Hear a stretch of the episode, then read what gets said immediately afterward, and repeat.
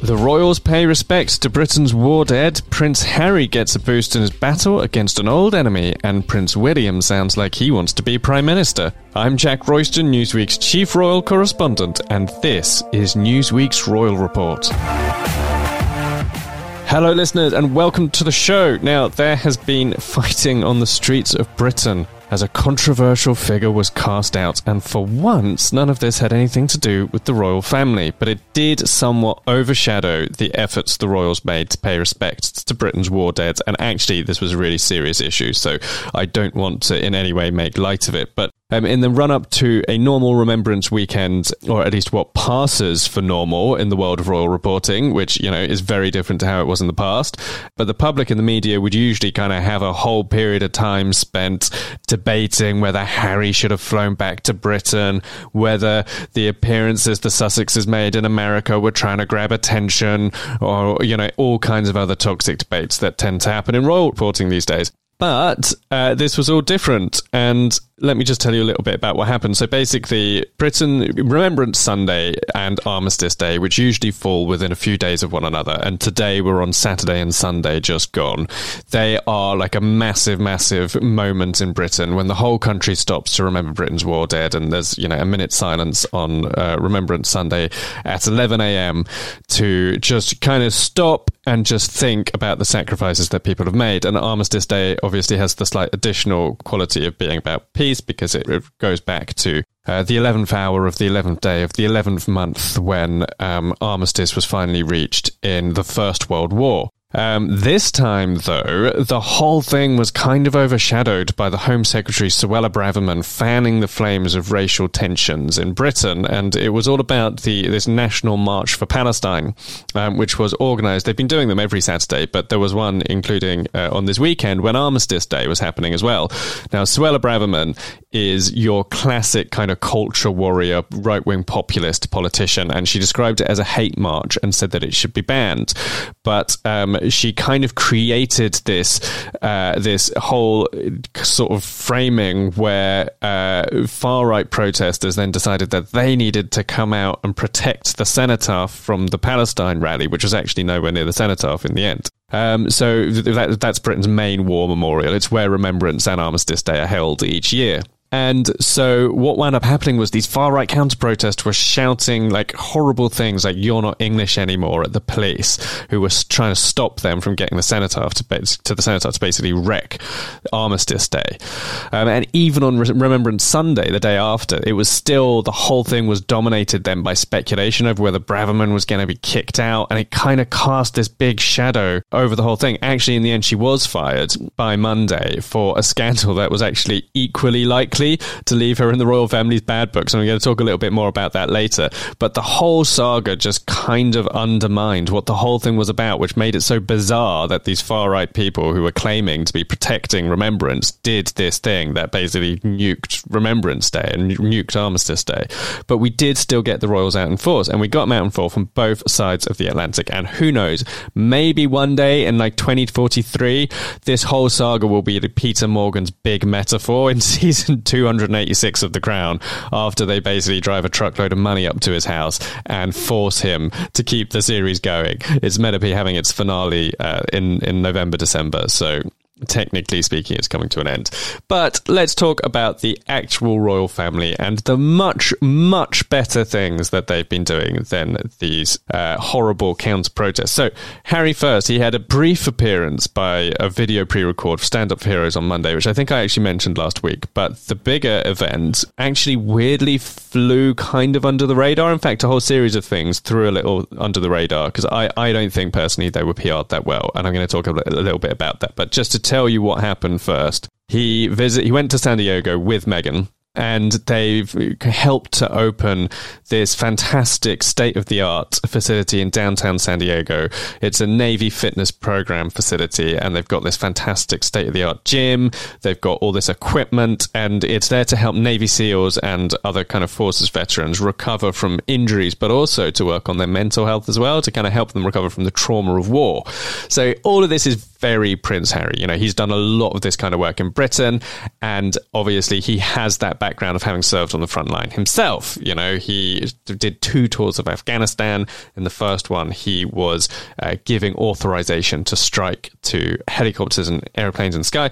Um, but also the second time around, he was actually a co-pilot gunner in an Apache attack helicopter, firing weapons himself and killing 25 Taliban, as he said in his book. Uh, so, weirdly, this story about this visit to San Diego broke in the local papers there, it, uh, in the local media, local TV stations.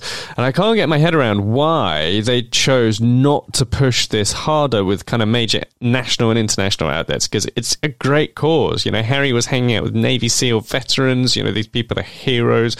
Uh, the place looks amazing. The pictures of the gym look fantastic and Harry and Meghan both look great. And um, obviously, you know, they clearly did actually want to push the work they've been doing on veterans because they wound up doing no less than four projects. They had Stand Up for Heroes on the Monday. Then they uh, did an even more under the radar visit to Camp Pendleton in San Diego in support of something called Operation Bigs, which is um, it helps children to cope with having a family member in the military. Um, then they did this Warrior Fitness program visit also in San Diego. And then finally, it was announced that Harry is now a global ambassador for this really fantastic UK charity, Scotty's Little Soldiers, which he's worked with before. And they help children who have a parent who's died in war. So obviously, Harry, having lost his mother, Princess Diana, when he was 12, can connect quite well with a lot of, uh, a lot of the children who are helped by this charity. And it's a really fantastic cause. So all of this is great, great stuff. And, um, you know, they're, they're brilliant causes and they probably deserved a big media response.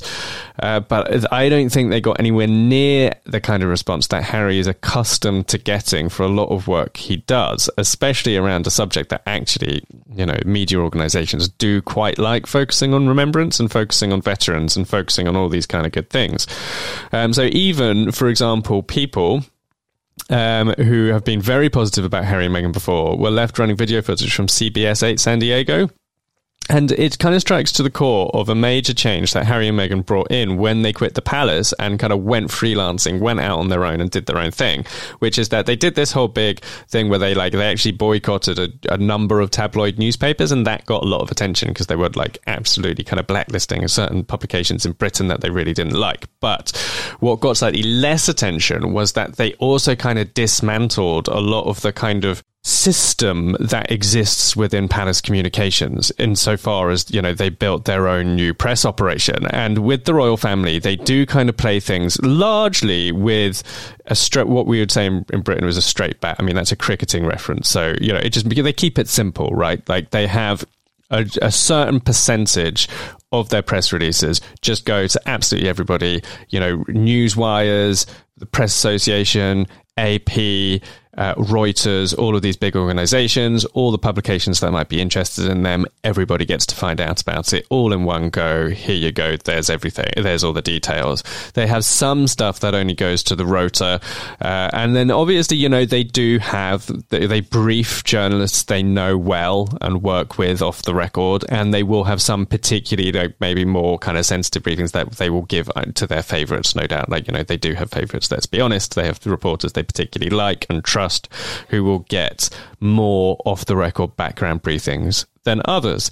So, you know, it's not that they never focus on one organization over another. They do sometimes, but there's a certain amount that just goes to absolutely everybody. And Harry and Meghan kind of stopped doing that up to a point. And I think it's kind of created situations like this one where actually this deserved to get so much more coverage. I actually got an invite to this event, not from Harry and Meghan, but uh, from elsewhere, that made absolutely no mention of the fact they were going.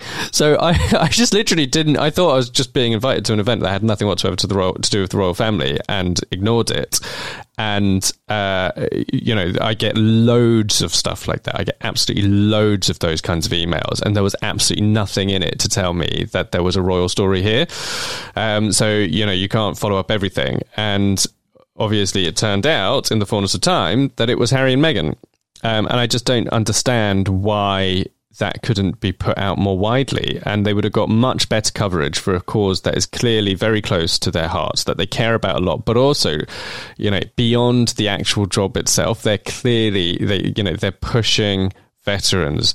It's it's the single most successful aspect of Harry's working life through the Invictus games and all kinds of other stuff he's doing. You know, Scotty's Little Soldiers he's worked with before. You know, they've got to start playing it more simple and just being more straightforward and just actively PRing all of this stuff themselves and doing it the way that it was done when they were in the palace, which is just send it to everyone. Just tell everybody everything you're doing.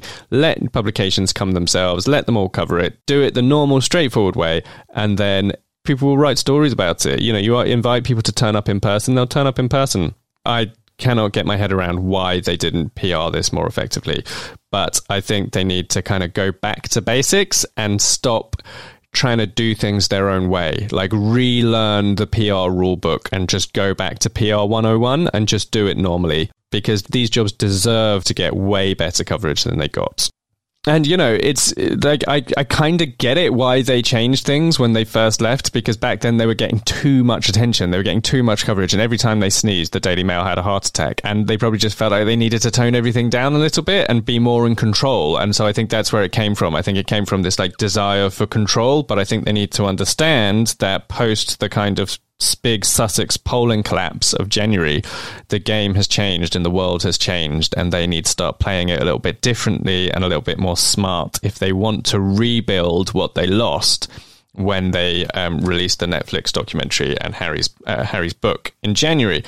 So, needless to say, once it was all out there in the public domain, it all did descend into an argument anyway over whether Meghan should have worn a poppy, uh, which at this time of year is absolutely inspect- expected in Britain. I think somebody, uh, people were saying on on social media, on Twitter or X or whatever it's called, that she, you know, she was wearing it for attention. Like it's obviously not necessarily when people, the time of year that people wear poppies in America America. It's not as customary. Um, but I would only say one thing, which is that I think it most likely happened here is that basically Harry wanted to wear one because that's what we do in Britain. In Britain, this is the time of year you wear your poppy. You don't even just wear it on Remembrance Sunday and Armistice Day. You wear it in the whole build up, you know, for days beforehand. Uh, so he would have wanted to wear one, especially with the announcement going out about uh, about Scotty's Little Soldiers. You know, that's a UK charity, and so any coverage that was going to be tied to that, he would need to be wearing a poppy in the pictures because it's a UK organisation and it's going to attract UK coverage. Um, once Harry's worn his poppy, Meghan then can't kind of just passively not wear one. She either has to decide to consciously not wear one or she's got to wear one.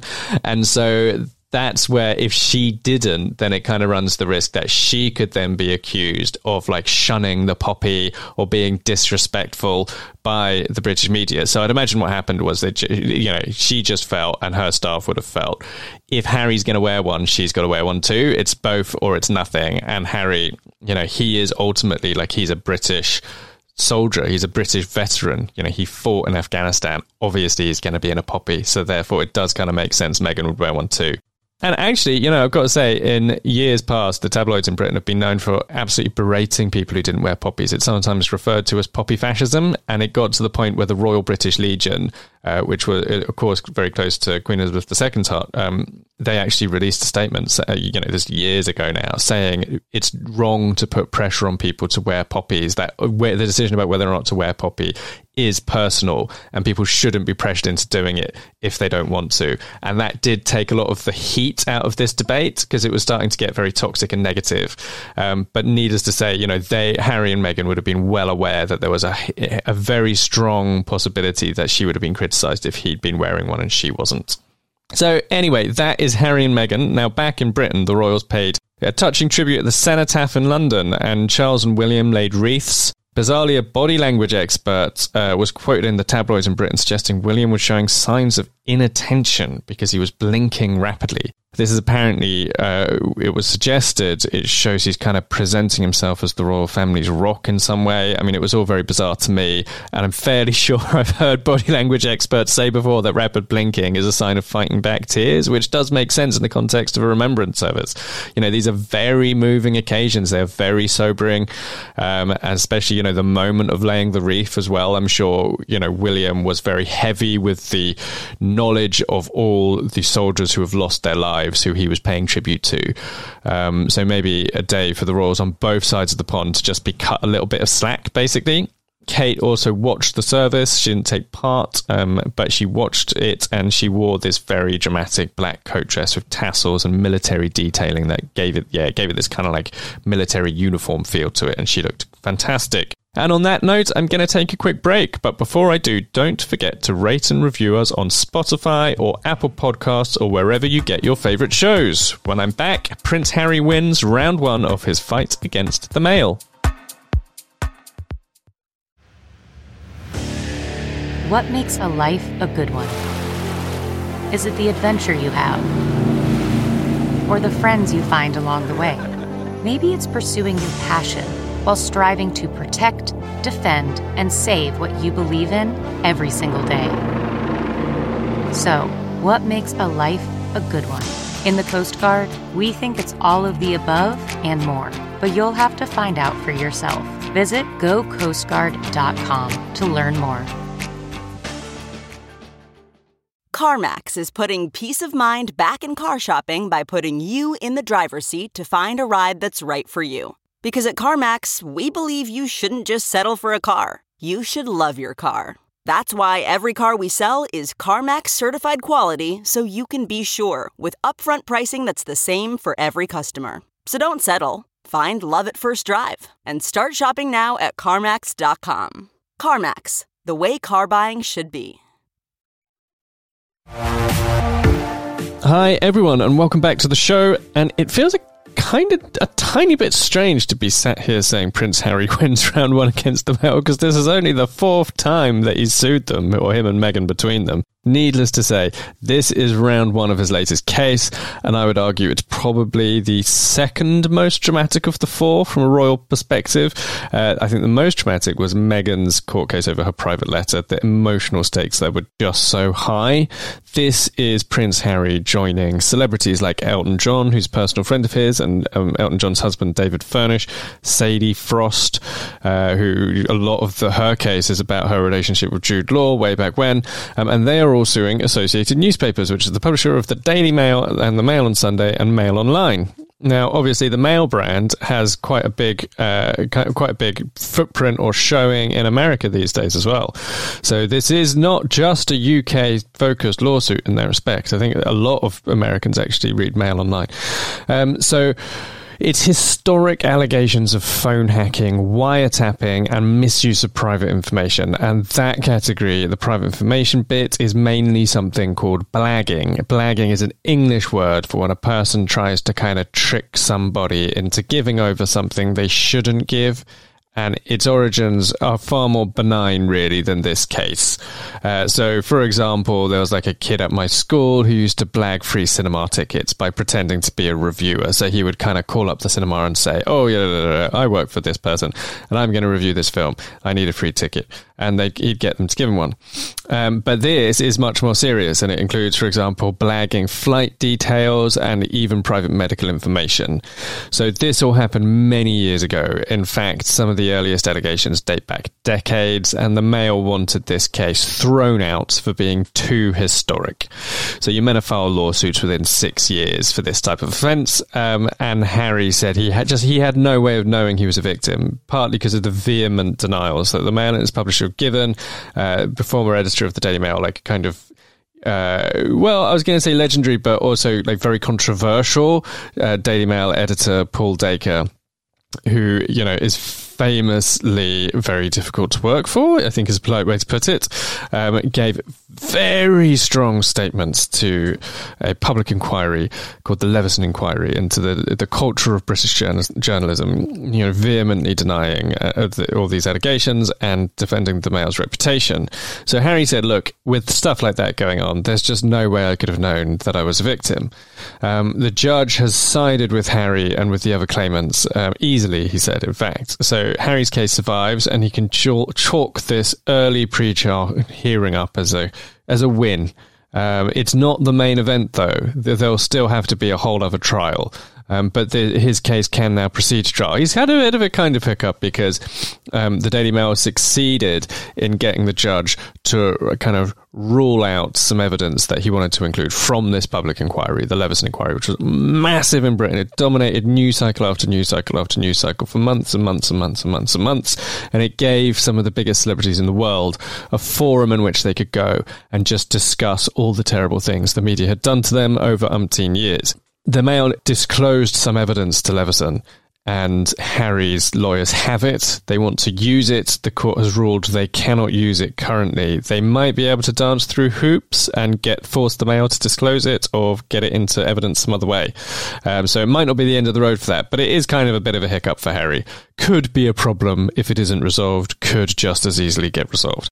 Also, I mean, that's not going to be the entirety of disclosure. Now that there's going to be a trial, Harry and his lawyers can try to force the Mail to release all kinds of other emails and documents related to the case. Um, and I think that's partly what Harry and his team want, is they just want to force the Mail to kind of open the book and let them in to all the stuff that's that's been happening over however many years, you know, decades. Um, so, in order to fully understand this case, you really have to understand two things. Also, not just the case itself, but like what it means to Harry, the emotional stakes for him. One of those things is the phone hacking scandal, and I'm going to keep this brief because it's very UK focused. Some people might know about it already, and some people might just not be that interested.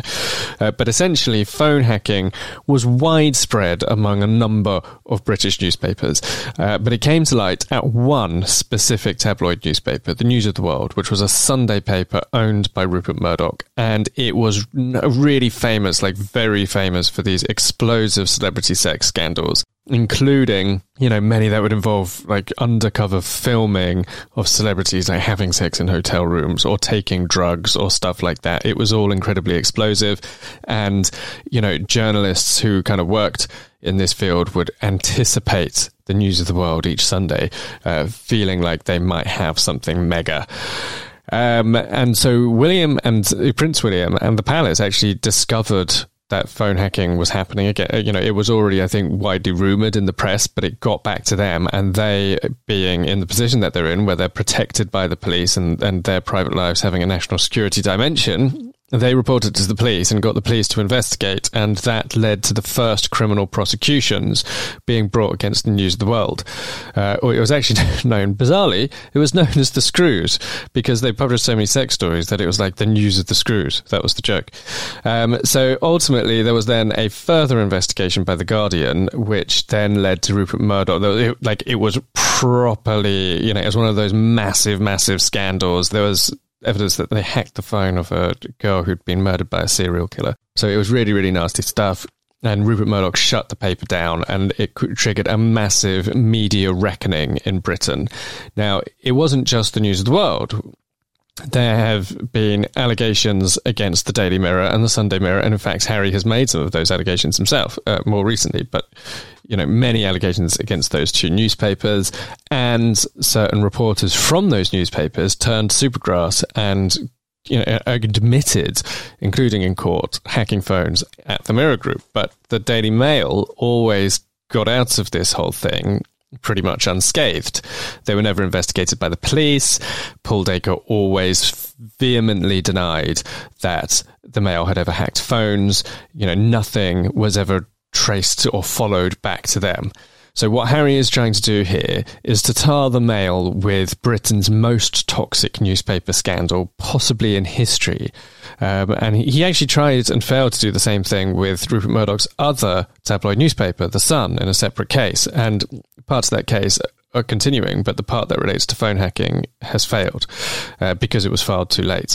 Um, but the other thing that you really have to understand in order to grasp the emotional gravity of this whole situation is that the Daily Mail is uniquely hostile to this kind of attack against it. When Meghan sued the Mail on Sunday and won, I have it on good authority that they honestly believed they would beat her and they were absolutely livid that they lost. But they also made her life hell for the entire duration of the trial. And Harry actually believes, he argues, it's been questioned by medical experts, but he believes that they caused her to experience a miscarriage through the stress and anxiety that they put her under.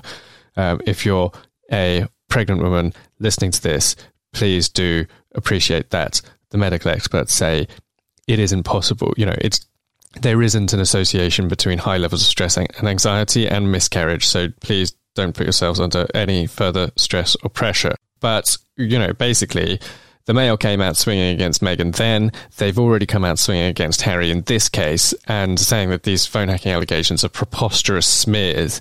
And so believe that they mean it when they say uh, that they're going to contest this. And whatever the reality of what happened, the Mail will be setting out to win this case and they will fully believe that they are going to. And they will absolutely love it if they beat Harry, but Harry will absolutely love it if he beats them. It's an absolute tabloid grudge match of the highest order order, and the stakes are way higher here than in a lot, a lot of Harry's other cases. This is the big one, and I honestly think personally that he could lose all the other cases, and he wouldn't necessarily care as long as he wins this one. Um, it's still at an early stage. The Daily Mail haven't even filed a defence yet, but fully expect them to go in hard on him. And I think harder uh, than the other tabloids did. Also, maybe like harder, uh, going harder on Harry than some of the other claimants. Um, Harry says one article now, this is just to give a flavour of some of the allegations that Harry's brought in this case. Uh, he says one article details my and William's anger about the publication of a photograph of our dying mother in the Italian media. So that is really, you know, raising the emotional stakes there. And he says publishing his flight details in one case or Chelsy Davy's flight details was not only illegal, but a real security risk. So obviously that introduces that dimension that it could have put him or Chelsy Davy's life in jeopardy. Um, and his, his witness statement towards the end reads The defendant, uh, the owner of various national newspapers, including the Daily Mail, which by its own definition is the most influential and popular newspaper in the UK, can evade justice without there being a trial of my claims, then what does that say about the industry as a whole and the consequences for our great country? So he really made a kind of effort to create a, a wider political framing for the case in his bid to stop this from being thrown out. Obviously, he won. I'm not necessarily sure he won because of, the, of that particular line of argument, um, but he won nonetheless. So uh, the real kind of meat of this issue will come out in court, and Harry will probably have to give evidence. He will probably be able to force journalists at the Mail to give evidence too, at least some of them. And if he has a personal vendetta against them, then he might take some satisfaction in that, seeing them being forced to be held to account in the way that he feels he has been held to account. But when he's in the box, the Mail lawyers will also get to have a run at him too. Um, he's testified once before already, so he's got that experience to build on.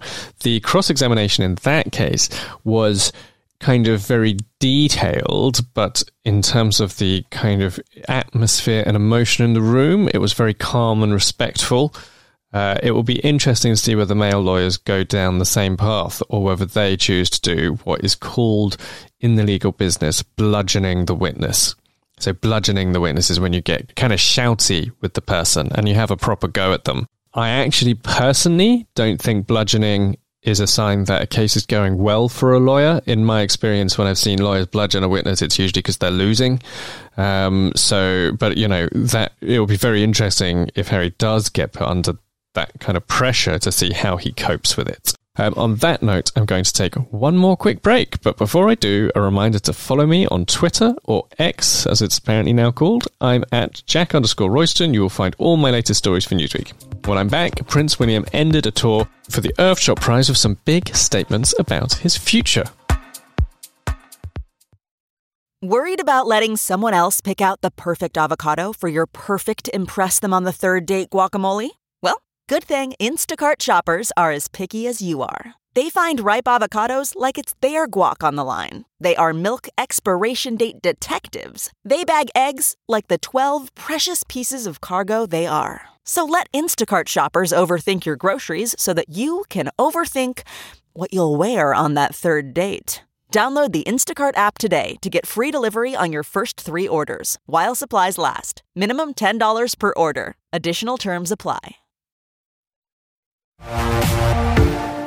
Hi, everyone, and welcome back to the show. Prince William got, I think, a slightly disappointing round of initial coverage for his Earthshot Prize Climate Awards in Singapore last week. In the British press, but he followed up with a very interesting interview with the media who travelled with him. William said he wants to go further than any royal family member has gone before, moving past simply showing up at events to actually building homes for homeless people. Um, he said it's about social leadership. That's what I'm trying to find my way in. Is I care about so many things, and previously the family have been very much spotlighting brilliantly and going around and highlighting lots. I want to go a step further. I want to actually bring change and I want to bring people to the table who can do the change if I can't do it. And so it's all about progressing, helping and advancing particular social causes that need to be given more support. Now, the first point here is that obviously, if Harry had said this, it would have caused an absolute firestorm of negative backlash along the lines, you know, you think you're better than the Queen, because the Queen was known for spotlighting and highlighting good causes and leading by example, but keeping out of politics. So there is a degree of a kind of double standard in how the media responded. Um, but the second point is that this is actually pretty political in just the same way as a project that Kate is doing called Shaping Us. Um, now, when we traditionally talk about the royals being political, we usually mean they've said something they shouldn't have or let us know an opinion of theirs. But what William and Kate's doing is slightly different. In their own separate ways, they are both seemingly trying to replace services that have been withdrawn by the government. So, Shaping Us is about early years care and trying to bring new energy towards helping parents with their kids during the 0 to 4 age bracket, which is so basically leading up to the start of school, so before they're in full time education. Um, and it comes after the current Conservative government took an absolute hatchet to public funding for exactly that age range. Um, now, I mentioned earlier that the Home Secretary had been fired, and the reason given was that she had said recently that homelessness was a lifestyle choice and tried to push for a line in the King's speech to the effect that the government would crack down on charities giving out tents to homeless people. In the end, she got shut down and basically, you know, it didn't get put in there, but that's what she was pushing for. So William has been fighting to help homeless people his whole life since Diana took him to homeless shelters as a child child, but what he's actually now suggesting is that he wants to go one step further than the practice the Home Secretary wanted to ban, and instead of giving out tents, he wants to build homes. But building homes is what governments do. So here you have two royals in an era where the current government is slowly dying, basically, and heading for an absolute car crash election defeat, if you believe the polls anyway and they appear to be trying to fill the gap that years of cuts to public services have left behind. Um, so far, I mean, there was a little bit of criticism, or a, it was kind of picked up upon a little bit, but they didn't get anywhere near the kind of, you know, both barrels treatment that Harry and Meghan get when they say things people object to. So for now, I think that they'll probably be happy to just take whatever little criticism they got on the chin, um, but it's going to be interesting to watch how it all plays out. And that is it for this episode of The Royal Report. Be sure to join me every week when I visit the latest royal headlines, embark on some royal deep dives, and riff on all things royal. Until next time, I'm Jack Royston. Thanks for listening, everyone, and a curtsy to you all.